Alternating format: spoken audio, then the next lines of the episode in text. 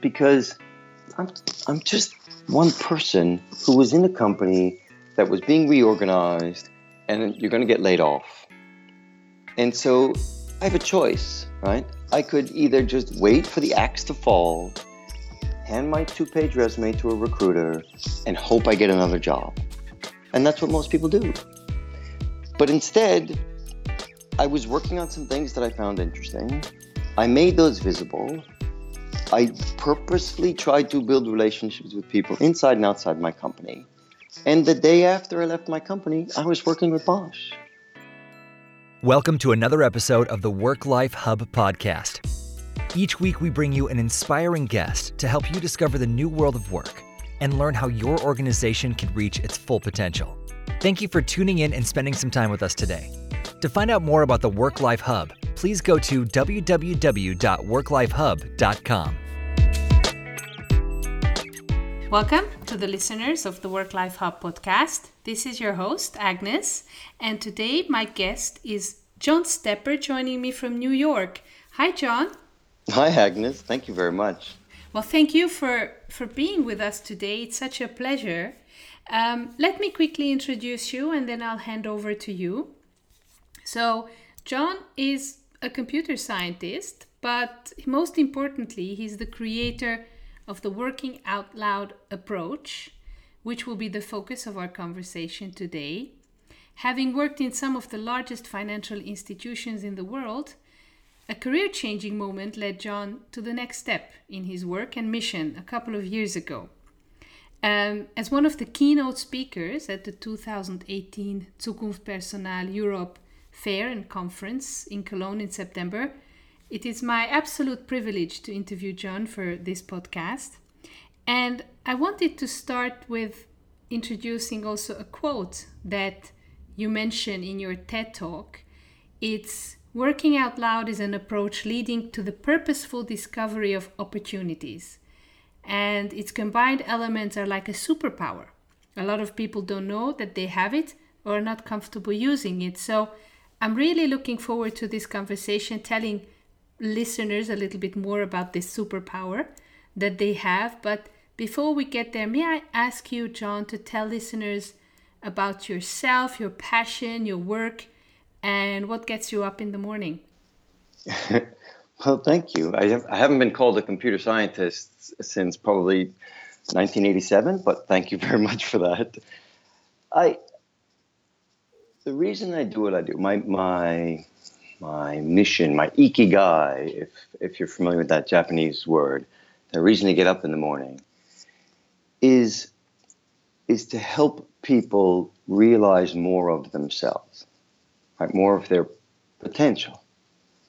Now, for some people, that, that may just be a small step. Maybe they're just a bit more open and curious to the things around them. Their world's a little bit bigger. For others, it may mean that, that, that they're more effective, that they're able to do things that they just didn't, didn't imagine they might be able to do. And for other people, they just feel better. They feel like they've got a bit more control over what's happening in their work and their life.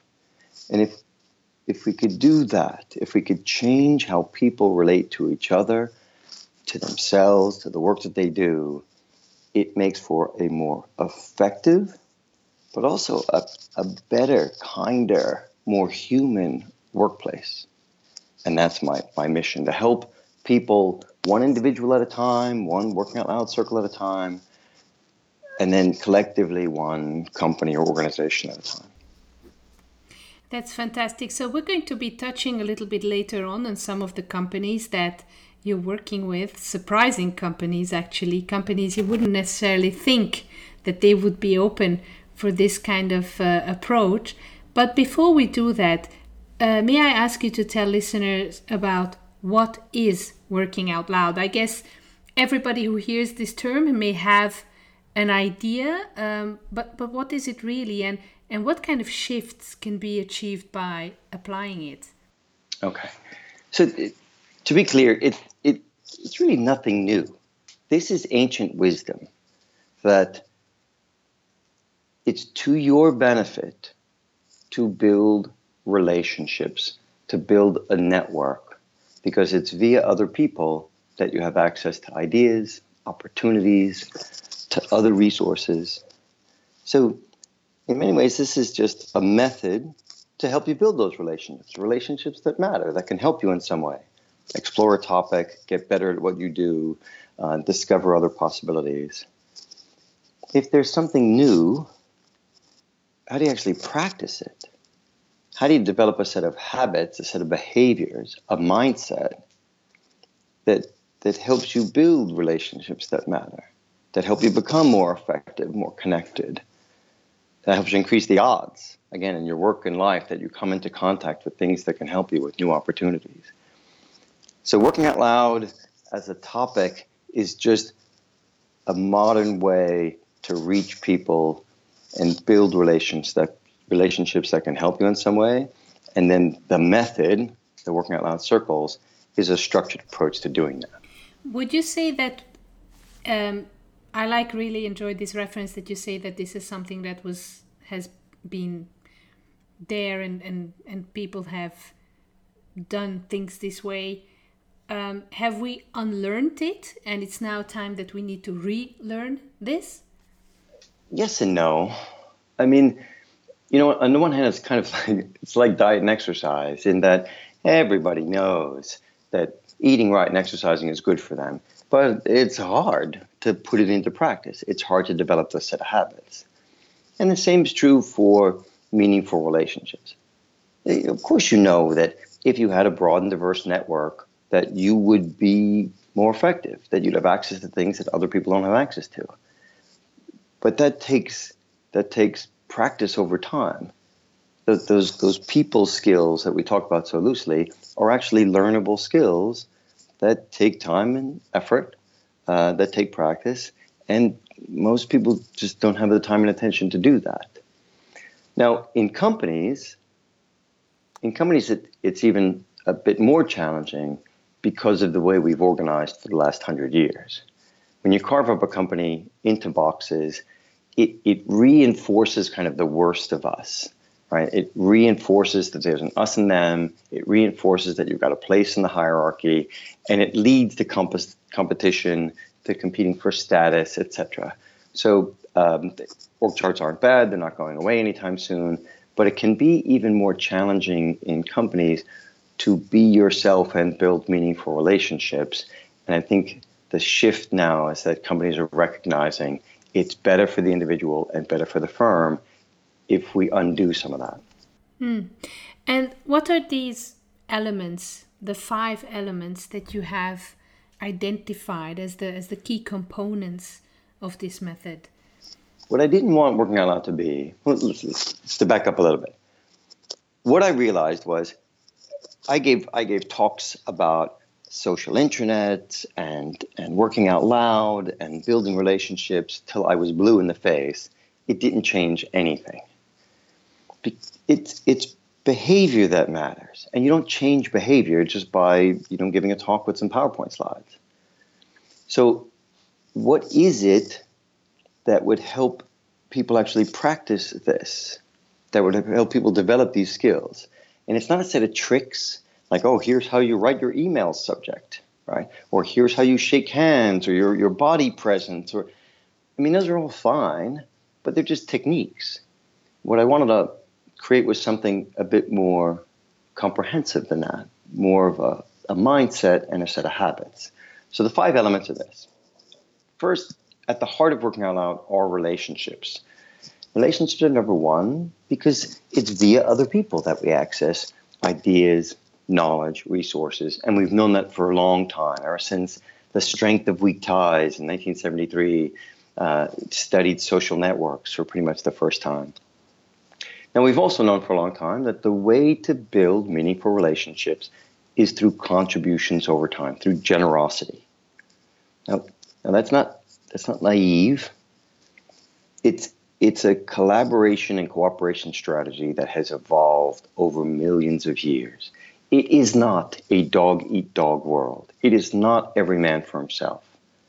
Those are alligators, right? Those are those are those are beings that have existed for hundreds of millions of years. For humans and many mammals, we've developed pro social behaviors so that there's a natural give and take between people who feel related and it's for the good of the group. Everybody wins.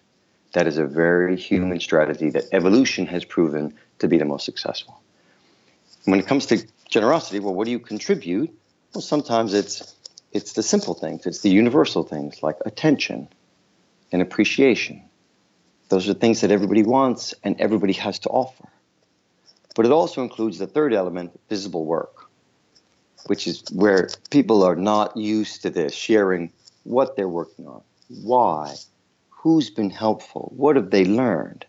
Right? It's not to be popular, it's not to be famous, it's not to show how awesome you are, it's to be helpful. And not to everybody, but to other people like you. And when you do that, that's part of giving and taking that builds trust and a sense of relatedness. The last two elements are purposeful discovery and a growth mindset. And purposeful discovery means that you've got some kind of goal in mind. It doesn't have to be your big special purpose, but it's you want to know more people who do what you do inside and out the inside and outside the company. You want to explore a new topic or opportunity or learn about something you're interested in. Those kinds of goals orient your activity. Who's you're trying to build relationships with, what kind of contributions you might make. And a growth mindset is based on work by Carol Dweck uh, at Columbia. It's, it's simply this idea that you, don't have this fixed view of yourself or other people. I'm good or bad at this. She's good or bad at that. It, it's it's about effort and learning, right? And and that that allows you, that frees you to take small steps, experiment, and it's all about feedback and learning. And, and what I love about that last element is that that that idea of developing, not being born with, developing a growth mindset uh, I saw that in the halls at Daimler, and I saw it in the halls at my son's elementary school. Like it's such a fundamental thing that humans can learn, but we're not necessarily born with. Or, or the education system, the way it is set up, is is also about picking out your mistakes. Uh, you know, giving you grades based on the things you got wrong. So a little bit fixing you also on this. Um, it sounds like work. Yeah, exactly. yeah, exactly. So this this that, idea, right. of, yeah. It, it sounds like, and it, the, the the parallels between the two, I'm sure, are no coincidence, right? Because it's really only the last thirty years that we're figuring out what makes people do what they do, and it's not it's not grades, and and it's not punishment. It's helping them develop this kind of mindset that leads to more experimentation, to curiosity, to outreach, and that leads to both more innovation and, and reducing duplication of effort and mistakes, but also to personal fulfillment. Now, your book, Working Out Loud for a Better Career and Life, it came out in 2015. And so then, if I understand correctly, you thought, okay, I need to um, make it very concrete and tangible and then you created these working out loud circles so how do they work and and perhaps if you have a um, an example of a company as i said in the intro that has applied this perhaps companies we didn't think of as being so open or innovative or or touchy feely who, who, have uh, who have said yes let's embrace this and this is what we need I've been experimenting with this over the last 10 years. And like I said, I would, you know, I started with evangelizing and talks and trying to inspire people. Um, and it doesn't, it doesn't lead to much change. Uh, so I did a lot of research on behavior change, including experiments on myself, trying to change my own habits, my own behaviors. And what it boils down to are two things. One, if you want to change your behavior, it takes deliberate practice over time.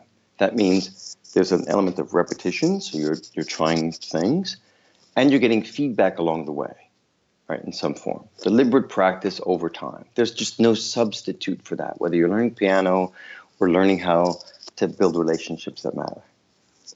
And the second component is peer support. You don't have to have it, but it greatly increases the odds because it gives you structure shared accountability, and emotional and other support to go through the natural ups and downs of any change process so that you can make it through the weeks or even months that you need of deliberate practice. And we put those two ideas together this idea of guided mastery or deliberate practice over time, small steps over time, with peer support, and we form these working out loud circles. That's a group of four or five people who meet for an hour a week for 12 weeks, and there are instructions each week that help you take a step. So, whatever your goal is, you pick a goal, you list people related to it that might help you in some way, and over the 12 weeks, you learn by doing. You build a network related to a goal you care about by making contributions over time, week by week by week. Different kinds of contributions, different kinds of channels, email, in person, social networks. But by the end, you've got a bigger network, better communication skills, and you're more comfortable with some of the modern ways to reach and engage people. That's excellent. And also, just telling listeners that the first ever Working Out Loud Circle selfie is also on your website. And I think that's a, that's a really lovely touch to, to see these people and so, how, what are some typical goals, and and and why? So people would maybe think, let me play a little play a little bit of a devil's advocate here, uh, even though I'm totally on board. But you know, people would think, oh, that's like coaching. You could go after work. So so why is it then in the company's interest to have this in house and foster this in in house? Um, do people then, you know, um, pick goals or set themselves goals that is related to the work it can be also something else and and what are these interlinks between themselves and their growth as a human as a professional but also then the development of of the organization as well right right right so so to be clear in the beginning my my ambition my aspiration was to help individuals because what i saw in my own 30 years working in big companies was this this tragic waste of potential, both individual potential but also collective potential, right? Because we all fit in our boxes. We're kind of at least the environments I worked in were weren't the kindest environments, and and it was it was upsetting. I mean, people people people weren't happy, and that affected their work. It affected their life. So I wanted to make a dent in that problem. Now why would companies care? Um, so why have Bosch and Daimler spread circles and integrated it into their onboarding program, for example?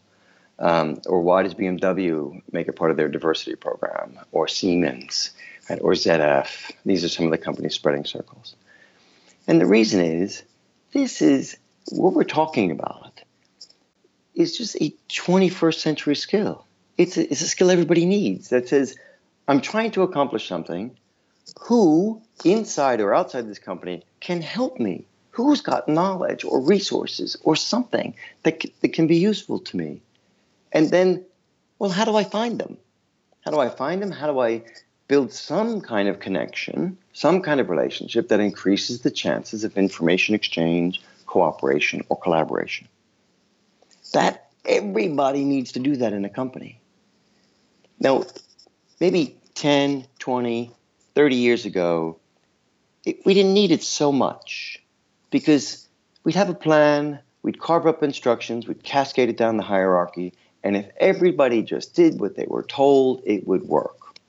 And that model worked beautifully for 100 years. And what each of these companies is recognizing, and I mean, they really, they're not just talking about it, they really believe, uh, is up, it's a VUCA world. It's much too volatile and fast paced that we cannot afford the time it takes to come up with a plan and carve up instructions because the things will have changed by then. So we need now, instead of people to wait for instructions, we need them to have a greater sense of agency. We need for them to act. To, if they've got an idea or a problem or something that they can find the people that they need. They can tap into all the company knows to solve that problem and take a step and not wait for permission or being told what to do. that's why these companies wanting to spread it, and it, it's typically uh, part of a, a culture change program or innovation program or digital transformation program, or like I said, just onboarding new employees, where it helps new people be more connected more quickly.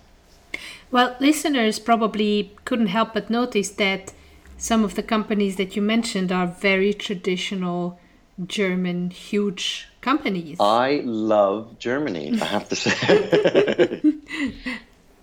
so what is it about this this chemistry that happened then between John Stepper working out loud and big German companies? Um, there's there's nothing terribly German about what I do. I live and work in New York City, um, but it was in 2015. Uh, I was still working at a big company. I'd written the book, and I was on a conference call with a friend of mine in Germany at the where I worked, uh, and he he he invited some other people, and one of those people worked at Bosch. Her name's Katharina Krentz, and as you know, behavior spread through social networks, right? So, in, in, there's an old saying: "You are the average of the five people closest to you," right? Because and it's it's well because it's true, and there's plenty of science around the, the diffusion of behaviors through social networks. So Katharina was one of the first people, like very early on, when the circle guides were, you know, version one, and she raises her hand. She says, "I'll try it," um, and she does an experiment. She tells me what worked and what didn't work. We get to know each other. We go to version two. She tries it some more. They spread, and then so Katharina and Bosch were pioneers, and then they told their friends. So it was Katharina who introduced me to people at Daimler, and then it was Katharina and Lucas at Daimler who then got connected with people from Audi and BMW and DHL and Continental and Siemens and so on. And and now um, what's happened is that the German, we'll call them like the vanguard, if you will, of this Working Out Loud movement, they told their colleagues in Sao Paulo, in Shanghai, in Bangkok, in Portland, and it spread to other countries that way. Wow. This is giving me the goosebumps. Yeah, me too. Because you, and it's amazing.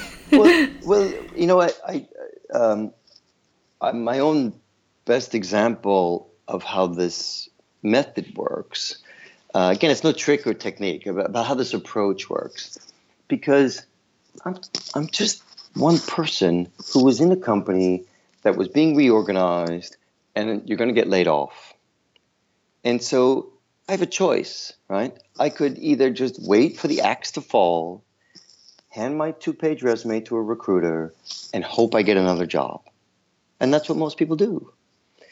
But instead, I was working on some things that I found interesting. I made those visible. I purposefully tried to build relationships with people inside and outside my company. And the day after I left my company, I was working with Bosch. Like it, I, so it, it, it's no magic.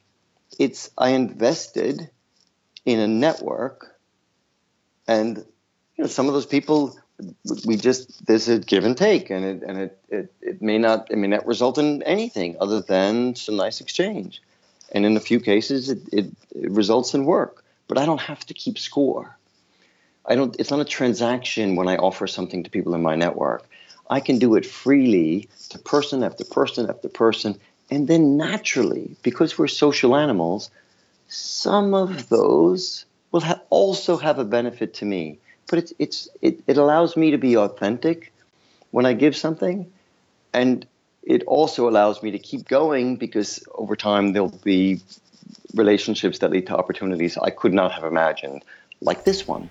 Mm, excellent. No, I think it's. Um, I I really enjoy how you put it so succinctly. I think that maybe a lot of people have a an intuition about but of course, this is not taught in school, this is not taught anywhere.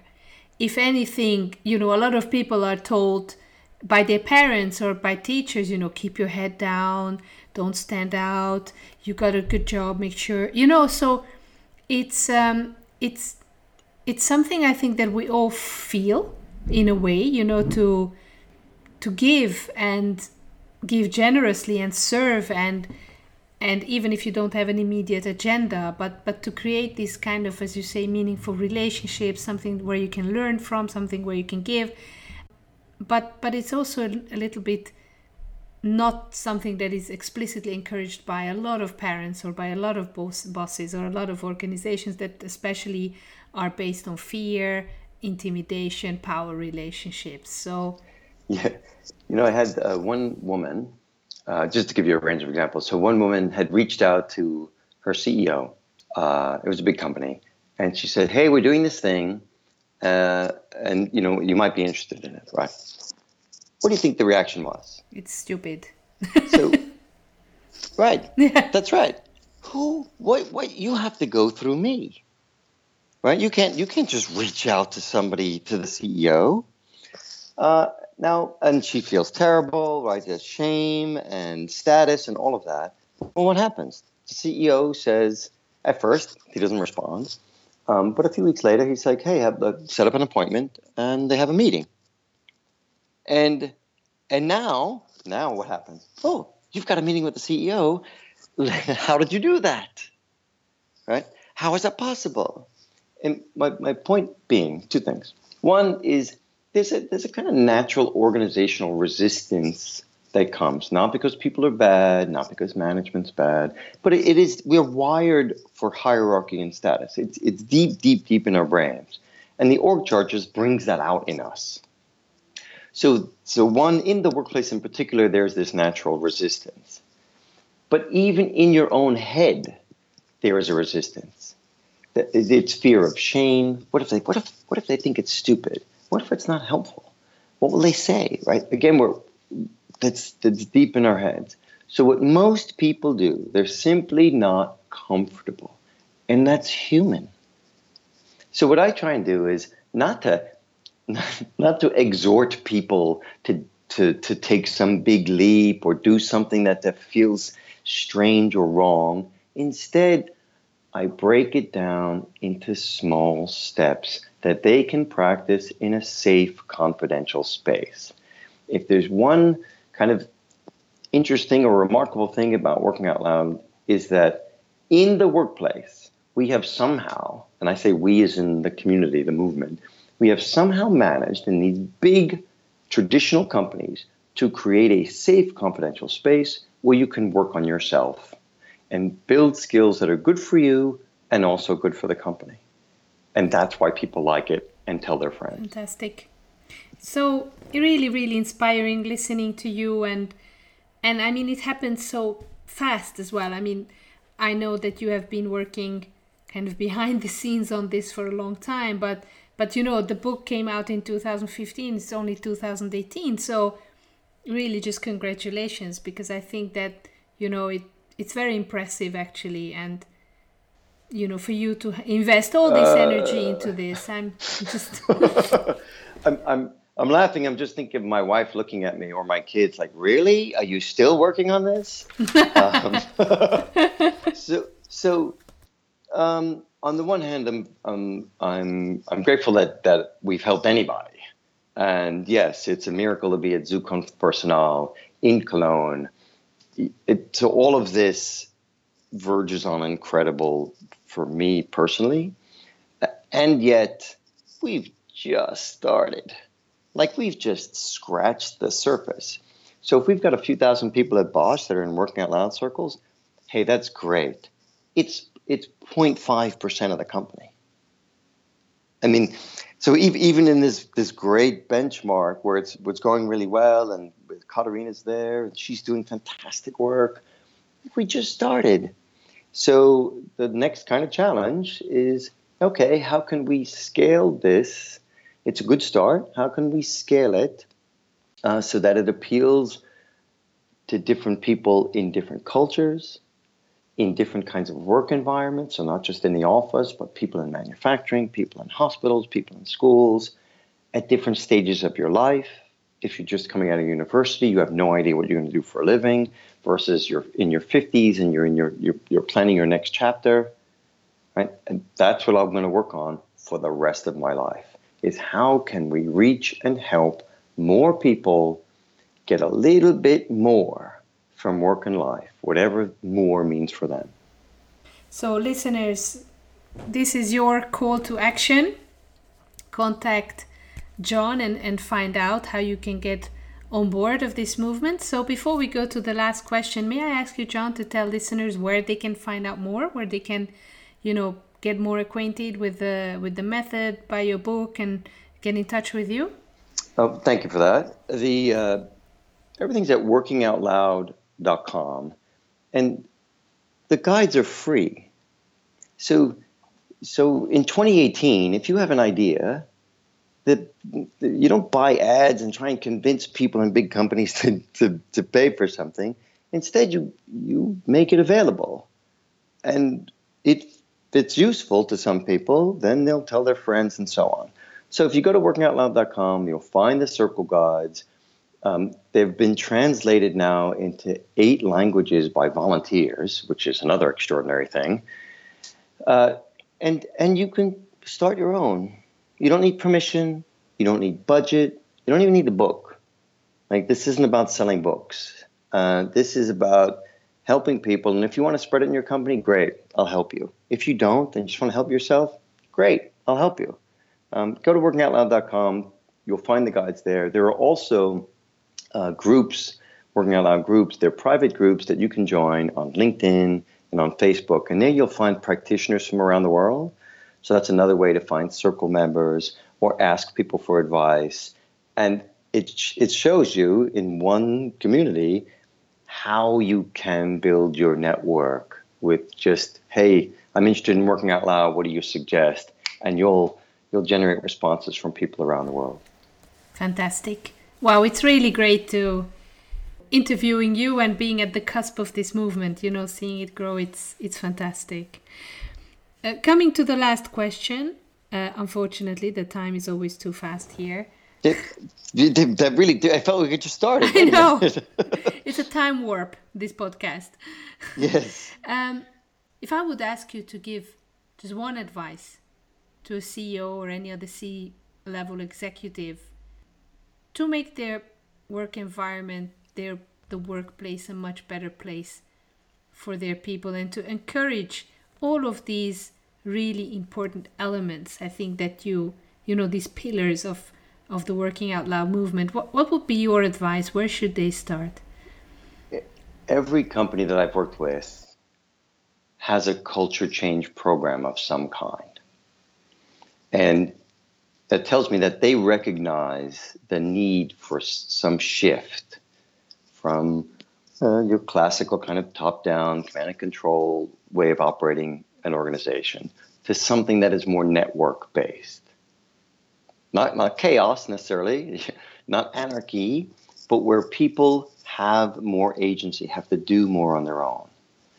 And what I would tell any management is that to make that shift from what we've been doing for 100 years to what's effective now in 2018, you're going to have to give people the space, the opportunity to experience it for themselves in a safe, confidential way. Because for all the reasons we just talked about, there's a resistance in the organization. There's a resistance in people's head that this might not be right. I might get in trouble. My boss doesn't like it. And so most of these culture change programs fail. So please, if you're in management, and it doesn't have to be a working out loud circle, it could be something else, but you're going to have to give your people that chance to experience this new way of working for themselves until they have a set of habits and a mindset that make that new way of working the new normal. Fantastic. Well, thank you so much for sharing all of this wonderful insight and, and really inspiring I would almost say fire and and and oh. ambition, you know, to to to to bring this uh, as many people as possible. So thank you very much, John, for taking the time and coming on the podcast. And I'm really looking forward to meeting you in Cologne in September. Same here. Thank you. You're a great interviewer, and I I look forward to seeing you in Cologne.